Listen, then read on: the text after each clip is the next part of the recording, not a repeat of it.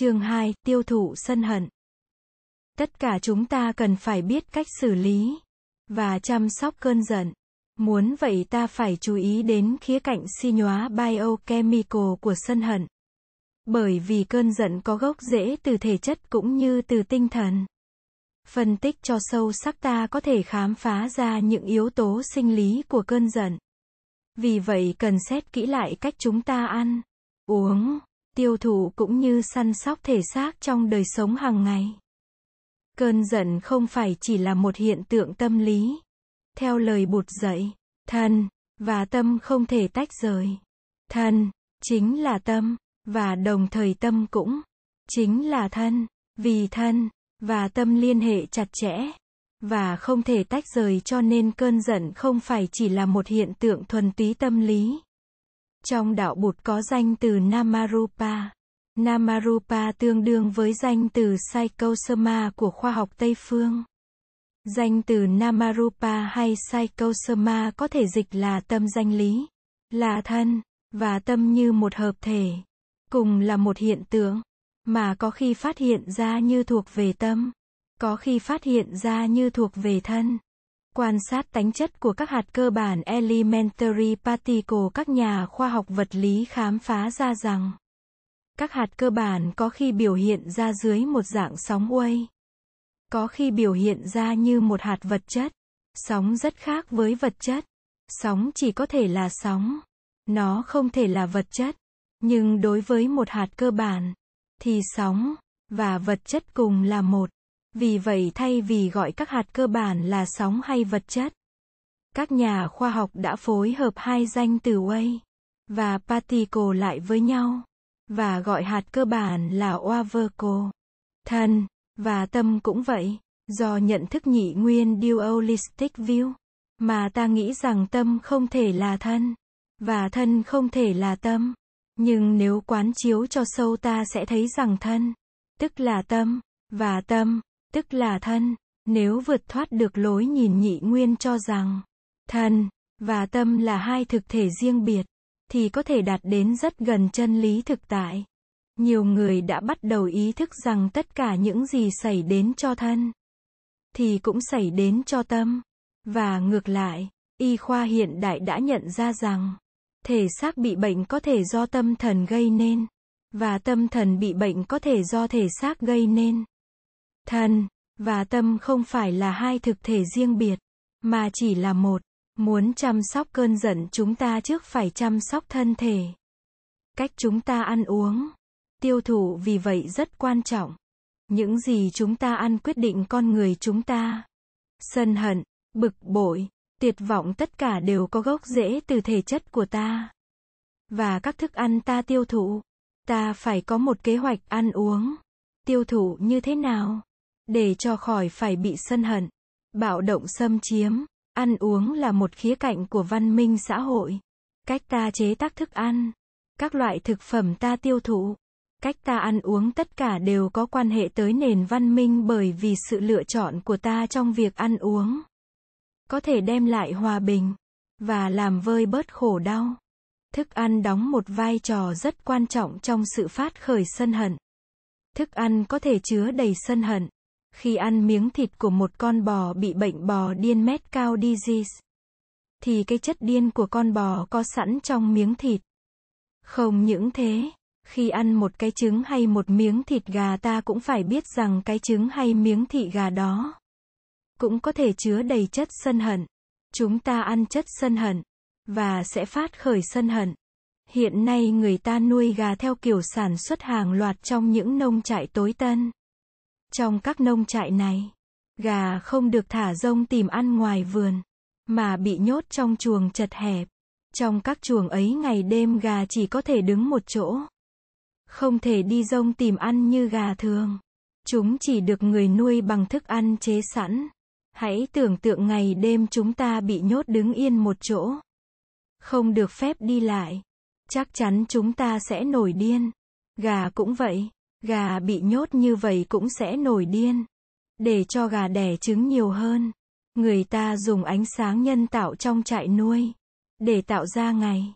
Và đêm ngắn hơn 24 giờ khiến cho con gà theo nhịp độ ánh sáng.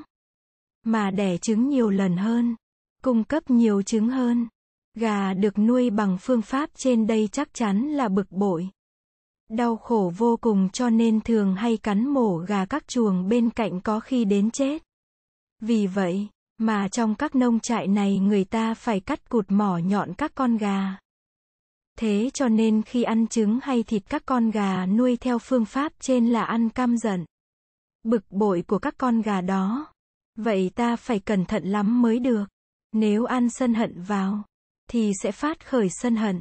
Nếu ăn bực bội, tuyệt vọng vào, thì sẽ phát khởi bực bội. Tuyệt vọng, ta nên ăn trứng do các con gà được nuôi một cách thành thơi. Hạnh phúc, không nên uống sữa từ những con bò có mang chất căm giận trong mình. Nên uống sữa của các con bò được nuôi bằng thực phẩm và phương pháp tự nhiên. Phải hỗ trợ các nông gia chăn nuôi súc vật bằng những phương pháp nhân đạo.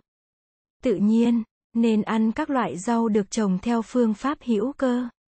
Rau cải hữu cơ có thể mắc tiền hơn. Để bù lại ta có thể tập ăn ít đi. Ăn ít là một điều có thể tập được. Tiêu thụ sân hận qua các giác quan khác.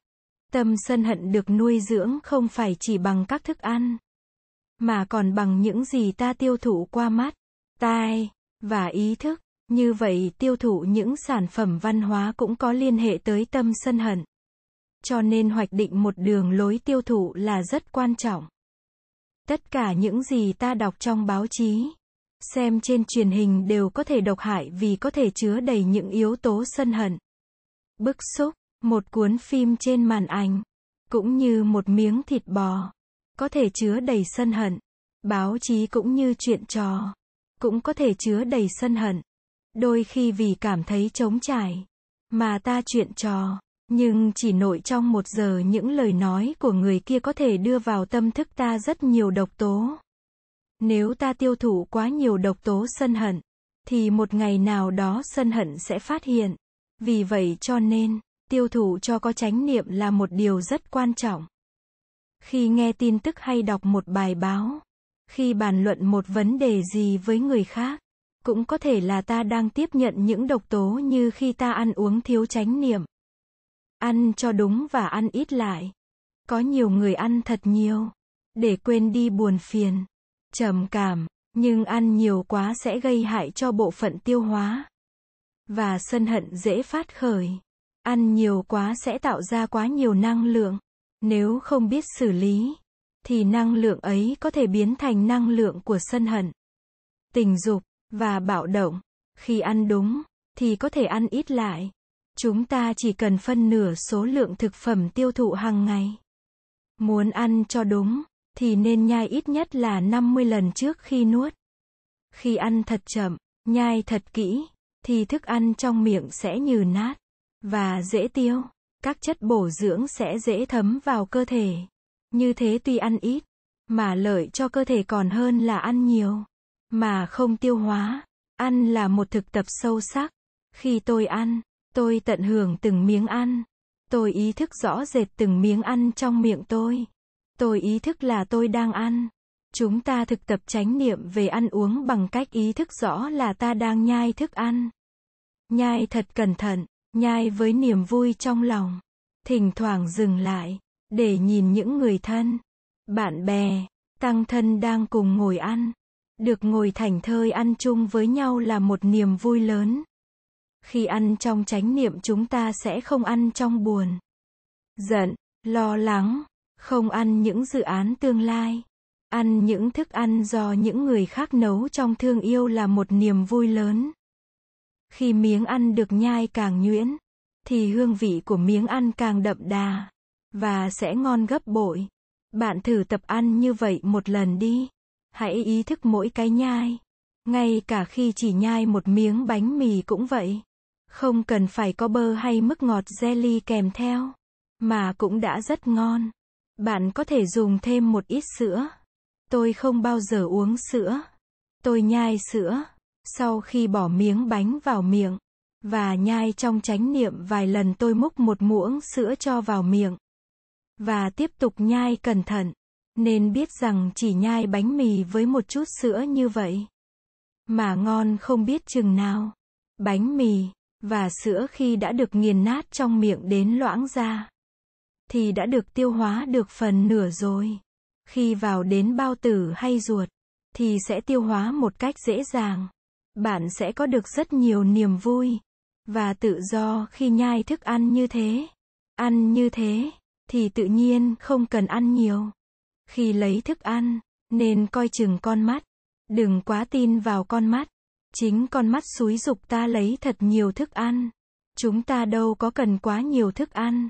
Nếu biết ăn trong chánh niệm và niềm vui, thì chỉ cần phân nửa thức ăn mà mắt chúng ta xúi ta lấy.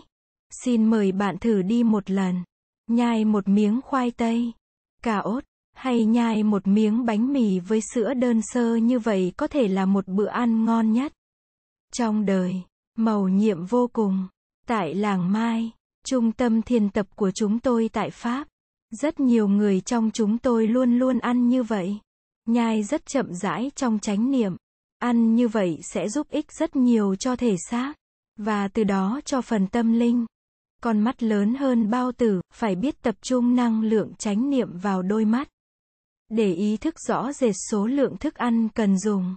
Tiếng Trung Hoa dùng danh từ ứng lượng khí đồ dùng đựng vừa đủ. Để chỉ cái bình bát của các thầy. Cô trong chùa, cái bình bát đó giúp giới hạn thức ăn. Lấy thức ăn đầy ngang miệng bình là và đủ ăn. Nếu biết ăn uống trong chánh niệm, thì sẽ thấy rằng chỉ cần một phân nửa thức ăn mà mắt đang xúi dục ta gắp vào đĩa. Tập ăn ít lại có thể tiết kiệm tiền để mua các thực phẩm hữu cơ và hỗ trợ các nhà trồng trọt hữu cơ. Điều này mỗi chúng ta, mỗi gia đình đều có thể làm được. Thực tập chánh niệm giới thứ năm. Tất cả chúng ta cần có một kế hoạch tiết thực diet thông minh.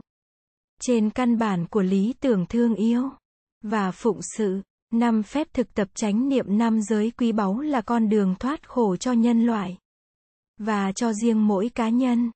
Xem phụ bản A. Quán chiếu sâu sắc vào cách tiêu thụ là mục đích của phép thực tập chánh niệm giới thứ năm. Vì ý thức đau khổ do tiêu thụ thiếu chánh niệm gây nên cho nên chúng ta nguyện xây dựng sức khỏe thân thể và tâm hồn bằng cách thực tập chánh niệm trong việc ăn uống và tiêu thụ. Con nguyện chỉ tiêu thụ những gì có thể đem lại an lạc cho thân tâm con và cho thân tâm gia đình và xã hội con.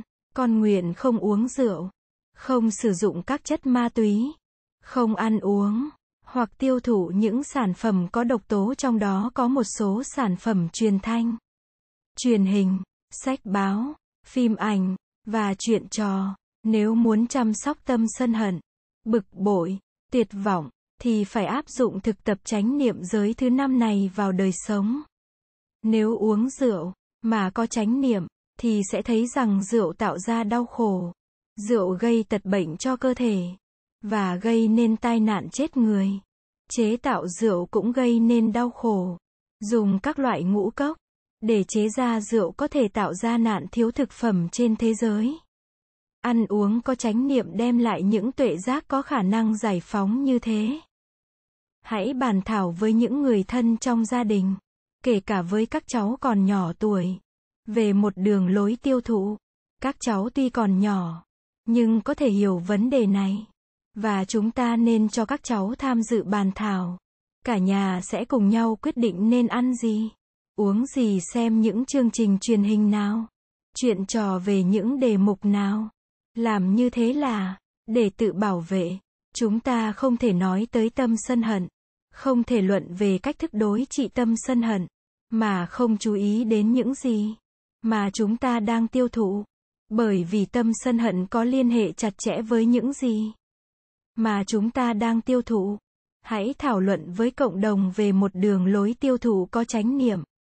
Tại làng Mai chúng tôi nỗ lực để tự bảo vệ, chúng tôi không tiêu thụ những gì có thể nuôi lớn tâm sân hận, bực bội và sợ hãi trong mục đích tiêu thụ cho có chánh niệm.